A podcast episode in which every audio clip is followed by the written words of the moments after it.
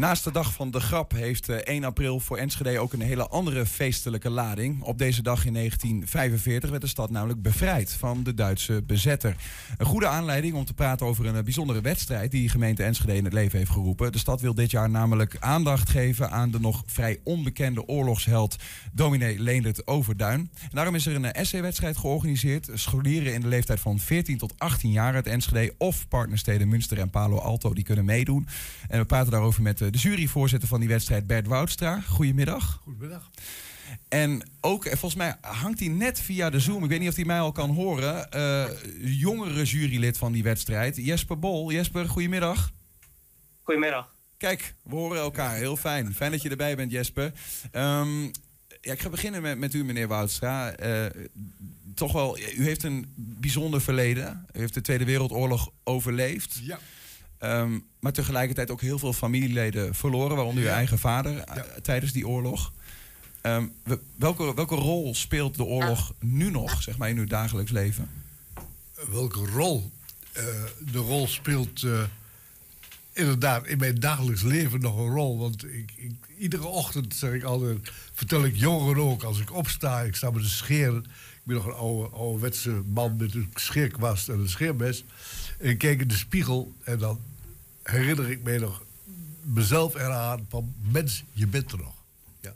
Dus die, die rol gaat nooit meer uit je hoofd. Uh, oorlog is een, helaas een trauma, een beschadiging, of moet je het zeggen, een, een vaste plek in jouw geheugen en die je, die je met je meedraagt tot aan het einde van je leven. Ja, ja.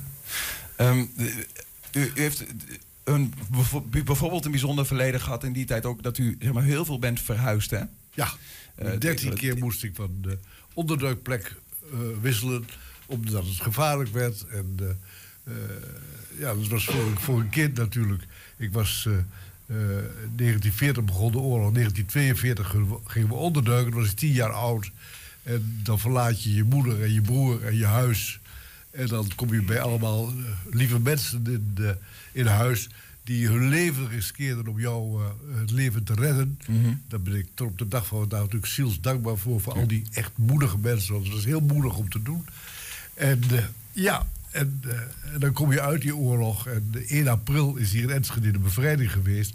Maar ik moest nog 13 dagen wachten. Want 14 april werd ik pas bevrijd aan de Beulakker in, bij Giethoorn. Oké, oké. En, en, toen kwam je uiteindelijk weer, op een gegeven moment weer terug in Enschede? En eind eind van, uh, moet ik goed nadenken, eind van uh, april, dus begin mei, waren we weer terug in Enschede. Ja. Ja. Maar dat was ook een aparte terugkomst. Hè? Ik kan me zo voorstellen, 1 april is een bevrijdingsdag, maar misschien ook wel voor u heeft dat een dubbele lading. Want u kwam erachter dat er heel veel mensen uh, niet, niet, niet meer in leven waren dat het huis waar u in woonde, um, wat was het ook weer? Ik geloof geconfiskeerd, ge geconfiskeerd was zelfs. Ja, En leeggehaald door de Duitsers. Dus uh, ja. voor ons bezit was er niets meer over. Ja, Het, het, nou ja, we noemen het al even 24 familieleden verloren, vader verloren.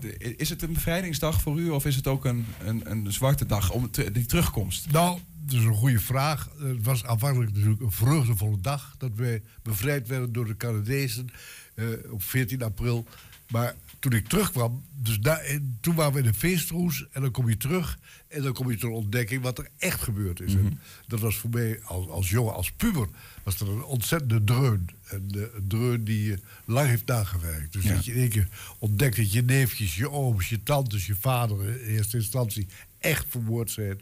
Ja, dat, dat was iets verschrikkelijks. Dat, dat, dat onderduiken en dat verhuizen, daar heeft ook Overduin, de dominee, waar deze ETC-wedstrijd over gaat, een rol in gehad, toch, destijds? Een grote rol. Ja. Dus uh, toen wij gingen onderduiken, uh, we kregen een oproep om naar Westerbork te gaan. En uh, het concentratiekamp, en dat werd keurig voor je geregeld. Je hoefde niet veel mee te nemen. De reis werd je vergoed. Maar mijn moeder die had inmiddels zoveel ervaring opgedaan. Ik had een Duitse moeder. Mijn moeder was van Duitse oorsprong. En die wist van Duitse familie. En natuurlijk dat mijn vader vermoord was. En ooms al waren vermoord waren. Uh, die dacht, dit gaat niet goed. Wij gaan niet naar Westerbork. Gaan onderdeuken. En via een zakenrelatie, via onze accountant... Uh, zijn we in contact gekomen met dominee Overduin. Die kwam bij ons. En er kwam meneer Jannik bij ons. Die zocht woonruimte. En uh, er loopt nog wel raar in de oorlog. Maar enfin, die mocht ons huis gaan lenen om te gaan trouwen. En wij kregen via uh, Overduin hulp. Mijn moeder kreeg een adres in de Mikmatstraat in Enschede. Mhm. Onder te duiken. Mijn broer kwam bij de overbuurvrouw terecht. En ik mocht met mijn buurmensen mee naar hun zomerhuis in de Kiviet in Buurse. Dus zo begon, heel onschuldig eigenlijk. Met, het leek wel een soort vakantie. Maar het was natuurlijk wel heel tragisch dat ik mijn huis en mijn familie verlaten moest. Ja. Om even een brug te maken ook naar Jesper. Want het gaat er uiteindelijk vandaag ook over die essay-wedstrijd. Die is georganiseerd voor, voor jongeren. Uh, u bent daarvan uh, juryvoorzitter. Ja. Die essay-wedstrijd die gaat over dominee uh, Overduin. Klopt. Um, Jesper, jij bent als jongere van, ik geloof dat je 16 bent, hè? betrokken bij, bij die jury. Zit je ook in die jury. Maar jij schreef eerder ook al voor een schoolopdracht over Overduin. waarom eigenlijk? Dat was ondertussen twee jaar geleden. Moesten wij voor geschiedenis moesten wij een praktische opdracht maken. Waar wij twee personen Ja, ga verder. Uh, die, waar wij twee personen uh, voor die, die de Tweede Wereldoorlog mee hadden gemaakt moesten interviewen. En mijn vader werkte bij de boekhandel, dus hij heeft mij in contact gebracht met Willy Berens, de auteur van ook het boek Het Geweten van de Stad, ja. dat over de dominee gaat. Hem heb ik dus, ik heb dus ook Willy Berens kunnen interviewen over Overduin. En ik heb hem als de dan de, de, de dominee dan als een van de twee personen in dat project uh, gekozen. Hoe heb, hoe, heb jij, hoe heb jij dominee Overduin leren kennen? Wat was dat voor een man volgens jou? Uh, iemand die hielp omdat hij kon helpen. Dat, dat er niks achter zat, als het ware. Hij, hij wou gewoon mensen helpen. Bert, hoe voel je dat zelf? Hoe, hoe ken jij hem nog? Als je, hoe herinner je hem? Ik herinner me heel erg goed, want na de oorlog uh, was hij toch min of meer een huisvriend van ons. Dus ik heb hem heel veel gesproken. Uh, Leen was een, uh, ja, een heel bijzonder mens. Een heel, moet ik zeggen, eenvoudige man. gelovig. Mag ik zeggen, lief. Het was een lieve man. Hmm. we hebben heel veel gesprekken gehad ook na de oorlog. Nooit over de oorlog, maar wel over allerlei dingen in de maatschappij. En uh, het feit dat hij na de oorlog in één keer kinderen van NSB'ers, eh, NSB'ers werden vastgezet. En die kinderen waren dus alleen. En dat hij zich daarvoor inzette, ja, dat vond ik fantastisch. Ja. Die, die, die overgang, die, die kon ik op dat moment absoluut niet maken. Dat ik in één keer de vijand lief moest hebben. Hè? Maar dat kon hij. Hè? Dus dat is, dat is, ik heb veel van hem geleerd. Ik heb veel van hem geleerd. En wat Jesper zegt, hè, van hij, hij zette zich in om niet. Hè, hij hoefde daar niet voor terug, maar gewoon vanuit zichzelf dat, dat, dat, dat zo'n man was het? Ja, geweldig. Dat was, ja, dat was echt een, een held, vond ik. Ja. Van waar eigenlijk uh, deze, deze essay-wedstrijd over hem? Om hem bekender uh, te maken? Uh, nou, de aanleiding is wel anders. Ik moet eerlijk zeggen, de ere, ere toekomst, Willy Berends, die net al noemde, die is de gangmaker geweest van het boek over Overduin, van een film over Overduin en die film trok zoveel aandacht. Dus die kreeg ook aandacht in Amerika. Ook weer via een lang verhaal, maar via allerlei contacten. En ja, en dan, dan ontploft zoiets in belangstelling. En uh, toen hebben door, door die Amerikaanse contact, die film is nog bovendien over, overgemaakt met, met Amerikaanse stemmen. Dus die worden ook echt in het Amerikaans worden wij uh, uh, nagedaan. Mhm. en, dus die heeft daar enig succes gehad. En toen is het idee gekomen van laten we dat eens proberen te distribueren op scholen in Amerika. Om eens te laten zien wat er in Nederland toen gebeurd is. En toen kwamen wij op het idee dat Palo Alto ik ben een van de beginners geweest van de contacten met Palo Alto in Amerika. De partnerstad van Enschede in Amerika. Partnerstad. We hebben toen een partnerstad gemaakt in 1980. Ben ik, heb ik het eerste bezoek aan de burgemeester van Palo Alto mogen brengen als raadslid van Enschede. En uh, ja, toen zijn die contacten met Palo Alto ontstaan. Uh, en, ja, en dat paste mooi eigenlijk in dit schema. Toen hebben wij tegen de man in Amerika gezegd... neem eens contact op met Neighbors Abroad. Dat is een, een organisatie die contacten met, met uh, allerlei steden onderhoudt. Mm -hmm. En zo is de zaak eigenlijk in gang gekomen. Ja, ja, ja. En uh, dan nu is er uiteindelijk een, een essay-wedstrijd over Overduin ontstaan. Ja. Um, wat is eigenlijk de bedoeling? Misschien moet ik die vraag even aan Jesper eh, stellen. Het is jouw leeftijd, het is van 14 tot 18 jaar. Die jongeren worden gevraagd om mee te doen. Wat, wat wordt eigenlijk van hun gevraagd? Nou ja, je, je moet dus een um, de essay schrijven. Wat, uh, wat is een essay eigenlijk?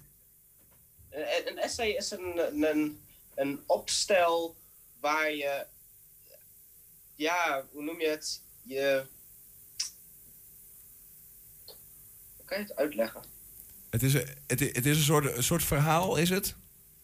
Welke elementen? Ja. Ik kan het ook, ik kan, meneer Woudstra, welke, welke elementen verwacht u in een verhaal die de scholieren gaan schrijven? Ja, uh, we, er zijn een aantal items uh, uitgeschreven. Ik heb ze niet zo paraat uit mijn hoofd, maar in ieder geval, het gaat erom dat ze de film zien, mm -hmm. de leerlingen. Dat ze vanuit de film concluderen wie is deze man? Is dit een held? Wat heeft hij gedaan? Is dit een voorbeeld voor ons vandaag de dag? Uh, daar gaat eigenlijk hun essay over. Ja, ja, ja. Dus het, je vraagt, we vragen eigenlijk ook de jongeren om je eerst te verdiepen in die persoon van Overduin. En, en er dan moet er nog iets persoonlijks aan zitten. Ik kijk ook even, want jullie zijn allebei uh, juryleden, zeg maar. Ja. Um, Jesper, heb je een beetje idee van wat je wil zien in zo'n verhaal van de jongeren? Ja, ik, ik, ik hoop niet dat het een, echt gewoon een puur een opstel wordt. Gewoon puur conclusie. Dat, het, dat, dat, dat ze het zo de, dat het gewoon geen in, dat, dat het weinig inhoud heeft, als het ware. Dat ze echt, dat je kan voelen dat, dat, dat die persoon ook wat de, er echt over na heeft bedacht en ook er zelf misschien veranderd is. Dat je dat kan merken aan de essay. Oké, dat, dat is een, een onderzoek eigenlijk naar dominee Overduin. Ook de, de essayschrijver zelf, de jongeren, veranderd heeft. Meneer Woudstra, is dat ook, is dat ook eigenlijk... Maar ik kijk ook even naar het doel hè, van zo'n essay-wedstrijd. Niet per se om Overduin veel, veel nog, eh, nog bekender te maken. Absoluut niet. Maar het moet iets met het hart van de schrijvers doen. Een hele goede vraag van jou. Daar, daar ben ik het helemaal nou mee eens. Het gaat erom om, om jongeren hun, hun gedachten te activeren... en te plaatsen ook in de dag van vandaag. Mhm. Helaas helaas hebben we een afschuwelijke oorlog op dit moment in Oekraïne. Hè? Dus uh, het kon eigenlijk, wat dat betreft is het een goed moment om, om eens na te denken: wat is oorlog? En wat doen mensen in de oorlog? En wat doen mensen aan beschermen van mensen die het moeilijk hebben? Dus uh, dit is een voorbeeld van, van, van een man die echt uh, de hand uitsteekt naar mensen die het ontzettend moeilijk, die bedreigd worden. En wat doe je zelf en wat leer je ervan? Mm -hmm. ja, dus het is een heel, heel leerproces. Eigenlijk. Is het u zelf gelukt om, om van Overduin dat ultieme um, altruïstische bijna te, te leren? Dat hij niet alleen voor u opkwam toen u in de oorlog verdrukt werd, maar ook voor de NSB'er die na de oorlog verdrukt werd. Is, dat, is het u gelukt om iets van hem daarvan te leren? Ja, uh, niet iets. Ik heb veel van hem geleerd. Want ik heb inderdaad na de oorlog ben ik overstag gegaan en gezien dat Duitsers ook mensen zijn. En we hebben allemaal hetzelfde bloed. Hè? Of je nou groen, geel of bruin bent. We hebben, hebben allemaal rood bloed. We zijn allemaal gelijk aan elkaar. En ik ben dus op wat latere leeftijd lessen gaan geven aan jongeren. Zowel in Nederland als in Duitsland. Mhm. Om hun uh, te laten zien wat, wat, er gebeurd is. En om hun les te geven over hoe ga je je gedragen in een uh, maatschappij die uh, plotseling in de war raakt. Ja. En ik hoop dat het nooit gebeurt. Maar je wilt toch jongeren wapenen eigenlijk geestelijk, geestelijk rijp maken. Jesper, uh, wat heb jij eigenlijk van uh, de dominee geleerd? Want je schreef ook, ik zei het al, je schreef eerder ook al een verhaal over hem. Wat heb je daarvan geleerd?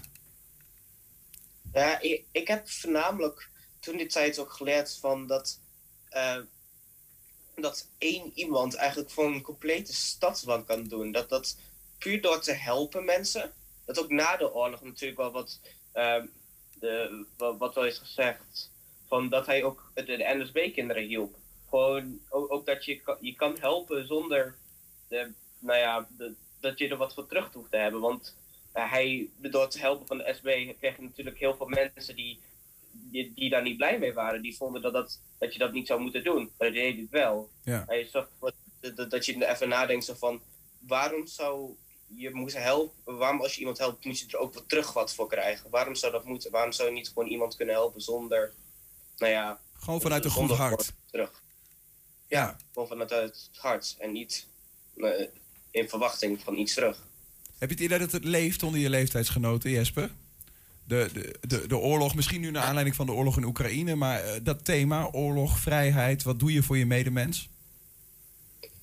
Ik, ik denk voor sommigen wel, alleen over het algemeen een stuk minder. Want wij, ja, natuurlijk nu met Oekraïne weer wat meer, want het is meestal van het is oorlog, het is weer dichterbij, aangezien hoeveel aandacht er nu aan besteed wordt. Mhm. Maar er is altijd veel, er is altijd oorlog geweest, maar het is voor ons nooit zo dichtbij of zo belangrijk geworden als het ware. Dus nu zijn de mensen ermee, er, ja, hebben er wat meer invloed. We merken hoe, hoe het eigenlijk is. We krijgen bij heel veel van mijn vakken, voor bijvoorbeeld bij, uh, bij onze maatschappijleer, hebben we het erover. Bij geschiedenis hebben we het over. En geschiedenis en eigenlijk hebben we het allemaal over Oekraïne gehad. Ja. We zijn nu met geschiedenis zijn we bezig met oorlog en vrede, waar we het hier over hebben ook.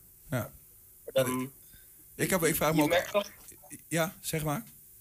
Je, je, merkt toch wel dat, dat je de, als je er eenmaal mee bezig bent, dat, dat, dat je er echt wel meer aan, aangetrokken aan voelt. Maar als het niet zo echt op het moment zou leven, dan zou heel veel mensen zouden het niet heel veel hebben uitgemaakt, als het ware. Hopen, hopen dat zoiets als zo'n oorlog in Oekraïne dan op deze manier nog een positieve uitwerking kan hebben. Dat we met elkaar stilstaan uh, opnieuw bij wat, wat verdrukking voor die mensen betekent, maar ook voor u, Bert Woudstra, in de oorlog uh, heeft betekend. En ook wat Overduin daar als, um, nou ja, bijna, ik hoor bijna ultiem goed mens in ieder geval heel erg met anderen bezig daarin uh, voor u betekende.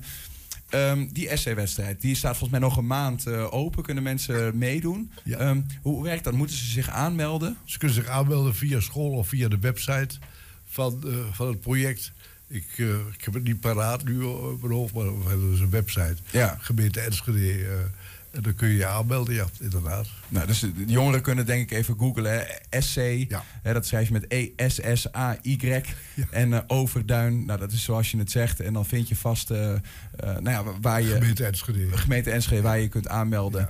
Um, doe dat en nou ja, leer van, van de beste man. Dat is eigenlijk het, de boodschap die ik hier hoor, toch? En alle scholen, alle middelbare scholen zijn geïnformeerd. Kijk. Ja ben benieuwd uh, wat voor verhalen we gaan zien uh, van de jongeren. Ja. Bert Woudstra zat hier in de, de studio en uh, Jesper Bol via Zoom. Dank jullie wel en succes met jureren dan binnenkort. Ja, dank je vriendelijk.